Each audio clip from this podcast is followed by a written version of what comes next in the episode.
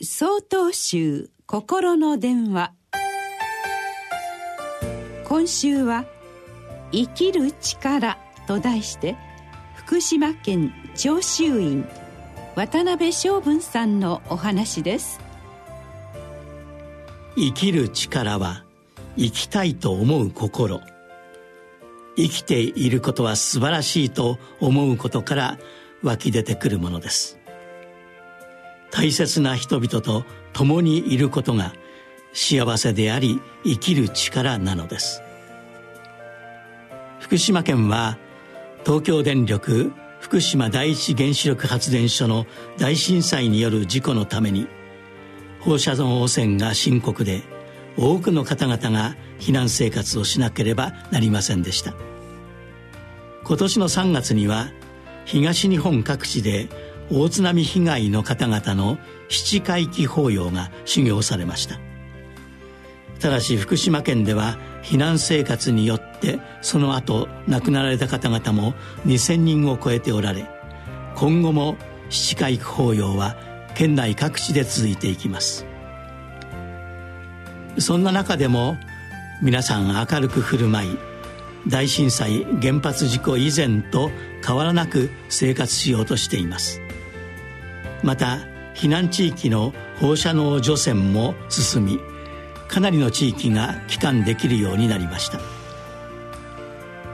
美智子さんは85歳になりました。大震災原発事故のため私の近くの仮設住宅で避難生活を6年されました。その前は親戚などに身を寄せるなど半年で6カ所転々としました。この度ようやく帰還可能になり真っ先に自宅に帰ることを決めたのでした。初めの期間は前の人口の5%ほど。そしてほぼ全員が高齢者です。以前は夜に道路を走ると無人の真っ暗闇でしたが今はところどころに暖かな明かりのついた家が見えます。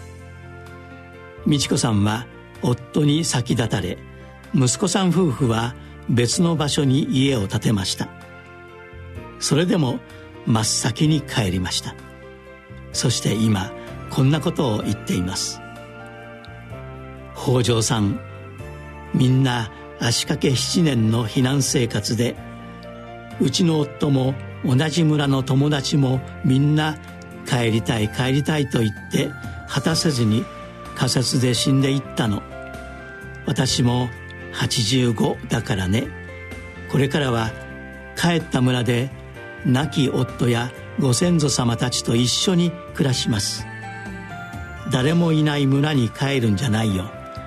みんないるの。少し不便なことなんて大丈夫。